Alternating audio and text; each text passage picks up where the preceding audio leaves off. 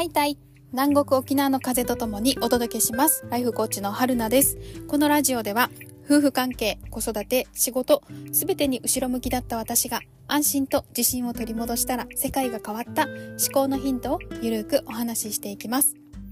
皆さん、こんにちは。はい。えー、最近ですね、このラジオを聞いていただいた方からコメントもらうことがあるんですよね。えー、あの、どうも私のこの声のトーンで、今日はどんな、あの、テンションなのか、どんなテーマになるのか、あの、何か私が人に伝えたい時の喋り方なのか、あの、確信を持ってね、こうした方がいいと思うっていう伝え方なのか、あの、または何か愚痴りたい時の話なのか、ちょっとテンションが下がってて聞いてくださいよっていう時の話なのか、なんか疲れてるのかとか、なんか私のこの声のトーンで、えっ、ー、と、どういう話題なのかなとか、どういうテンションなのかなっていうのがわかるっていう、えっ、ー、と、お声をいただいたんですね。はい。本当にそうで、そこがね、このラジオの面白いとこだなって思うんですけど、我ながら自分が面白いっていうのもなんか、あの、あれなんですけど、あの、なんかね、楽しいんですよね。このありのままの自分が出せることが。あの、私ももちろん浮き沈みめちゃくちゃありますね。楽しい時、落ち込んだ時、や、自信なくなっちゃった時、自信めちゃくちゃある時、喋りたい時、あんまり乗ってこない時、めっちゃあるんですよ。で、それを、あのー、結構ね、投稿とかだと、ああでもない、こうでもないって思いやすいんですけど、ラジオってね、うん、あの、そのまんま出せるので、私はね、すっごい、えっ、ー、と、楽しいところだなって思います。で、もう出しちゃったものはしょうがないじゃないですか。出してアップしたものってしょうがないから、もうありのままを見せられるって、あの、なんて嘘のつけないことなんだろうっていう、えー、まあ怖いとこでもあるけど、あのね、嘘つけずに出せる。それで、えっ、ー、と、そういうとこも好きだよって言ってくれる人がいるってど、どんだけ幸せなことなんだろうってすごい実感してます。もうやっててよかったなって思うところは、そういうとこです。はい。今日は、えー、っと、まあ、連日お伝えしていますが、今日は労働するっていうことについてお話ししたいと思います。労働、あの、人に使われて、えー、お仕事を、あのね、えっ、と、雇われてお仕事をするっていうことについてお話ししたいと思います。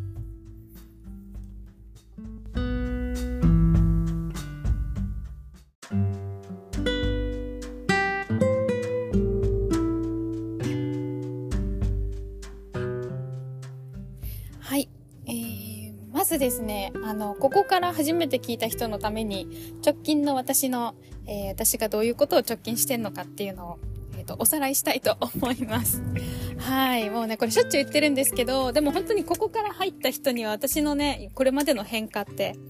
まあ知りたいか知りたくないか知らないけど、でもそれをね、追ってくれてる人はね、すごい面白がってくれてるので、それを少し軽くおさらいしたいと思います。私はずっと長いこと12年 そっからって感じなんです。12年間 IT エンジニアとして働いてきたんですけど、新卒からずっと。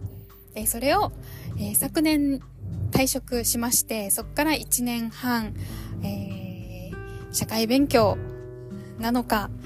えー、まあフリーランスとしてコーチングのお仕事をしてきました。個人事業主登録もして、フリーランスとしての活動をしてきました。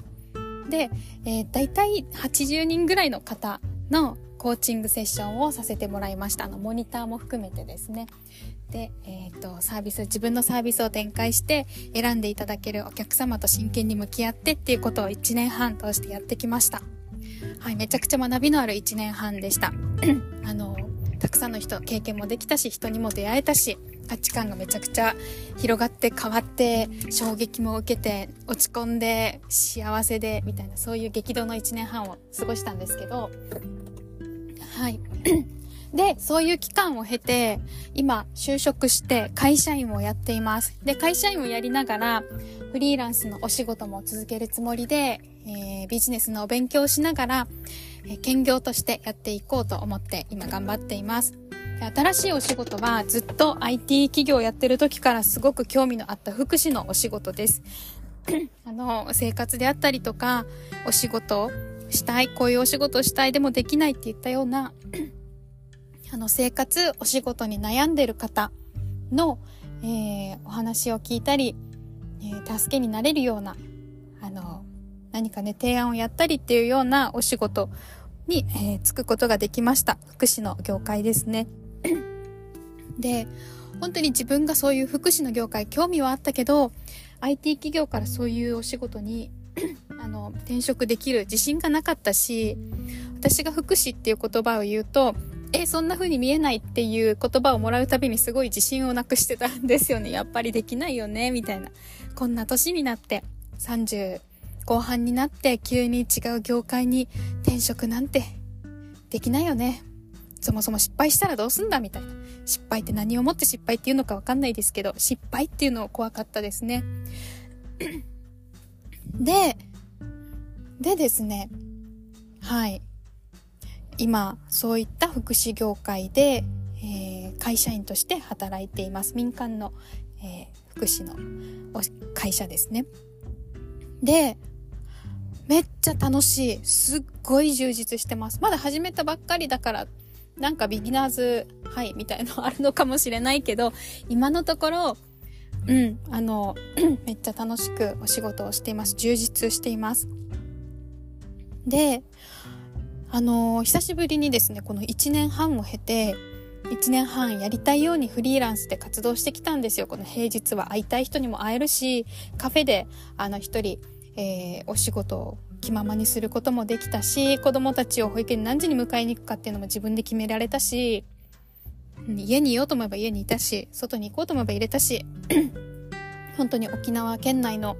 えー、那覇から北までどこまででも行けたんですよね、平日に。で、今、平日全く動けません。その建物から出ることができません。あの、朝から、朝、フルタイムでね、朝の9時から5時まで。で、そういう生活に戻ったんですよ。会社員っていう生活に。めっちゃ楽しい。これ何なんだろうってね。あのー、一緒なんですよね。条件は。フルタイムで会社員として暮らしてる。で、自分の時間ってない、ないんですよ、平日。全然。あの、朝も、うん。まあ仕事フルタイムでやって、急いで帰って子供たちを速攻で迎えて、もしくは先に早く家に着いて、そこから30分ぐらいでバーッと夕飯作って、あーもうとか言いながら、もう時間だって言って途中で投げ出して子供迎えに行って、で帰ってきて、お腹すいたってなんかせかされながらご飯作って、で、えっ、ー、と、子供をいろいろさして、えー、寝かせて、そっから自分の時間ってな、なるんですけど、もうね、翌朝早いから、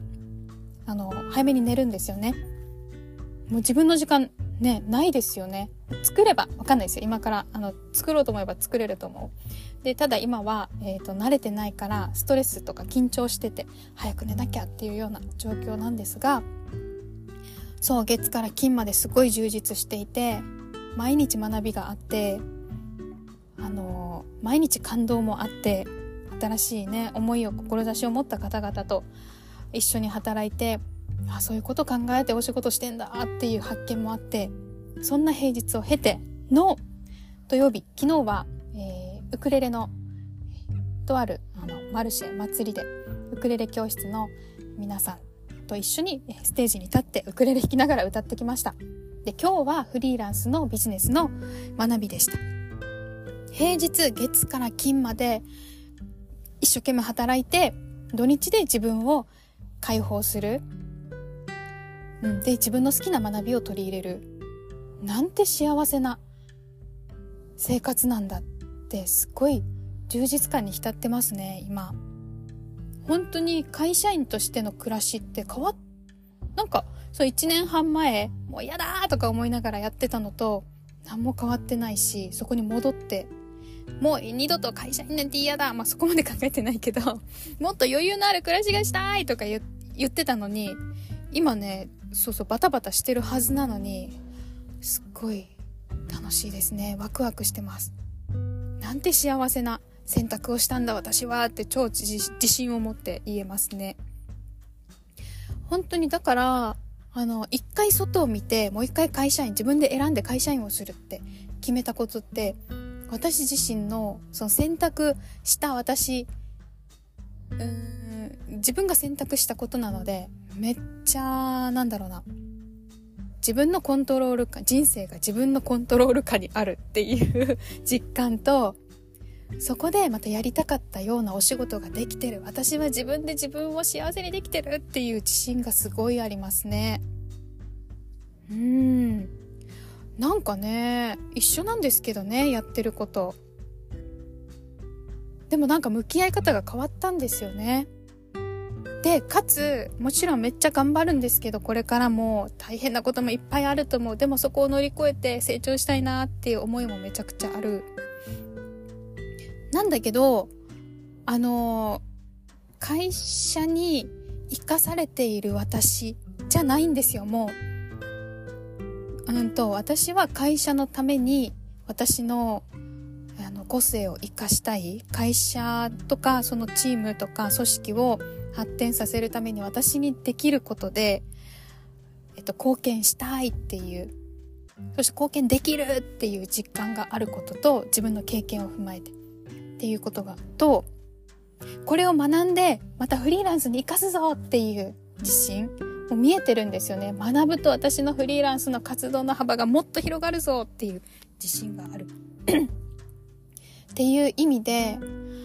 前会社員やってた時と全然捉え方とか向き合い方が違うなっていうのを実感しています、ま、何度も言うんですけど状況一緒なんですけどね。あの走って子供迎えに行くとか 延長保育やべえ500円かかりたくない走って迎えに行くみたいななんかそういうのと一緒なんだけど余裕が欲しいって言ってやめたはずなんだけど、今余裕ないんだけど、めっちゃ楽しいんですよね。私が私の人生を私が選んで、こう生きたいって言って選び、掴み取ったみたいな。そういう実感に溢れてもうここを手放すと私はもうやっていけないみたいな。だからしがみつくみたいな感じじゃなくなったんですよね。うん。それがね、すごい幸せだし、ありがたいって思います。めっちゃありがたい。だから、あの、どうなんですかね前の会社にいたとして、そういう感覚になれたら、今も働いてんのかな働いてんのかもしれない。私は何かになりた、なり、ならなきゃと思って、前必死でやってたんだけど、ちょっと目指すとか、あの実現の仕方ちょっと間違えてたのかなとかね、思っちゃいますね。うんまあでもこの1年半の学びってめちゃくちゃ大きいので私のその人生の幅を広げた、うん、人生がより豊かになったっていう意味ではめっちゃ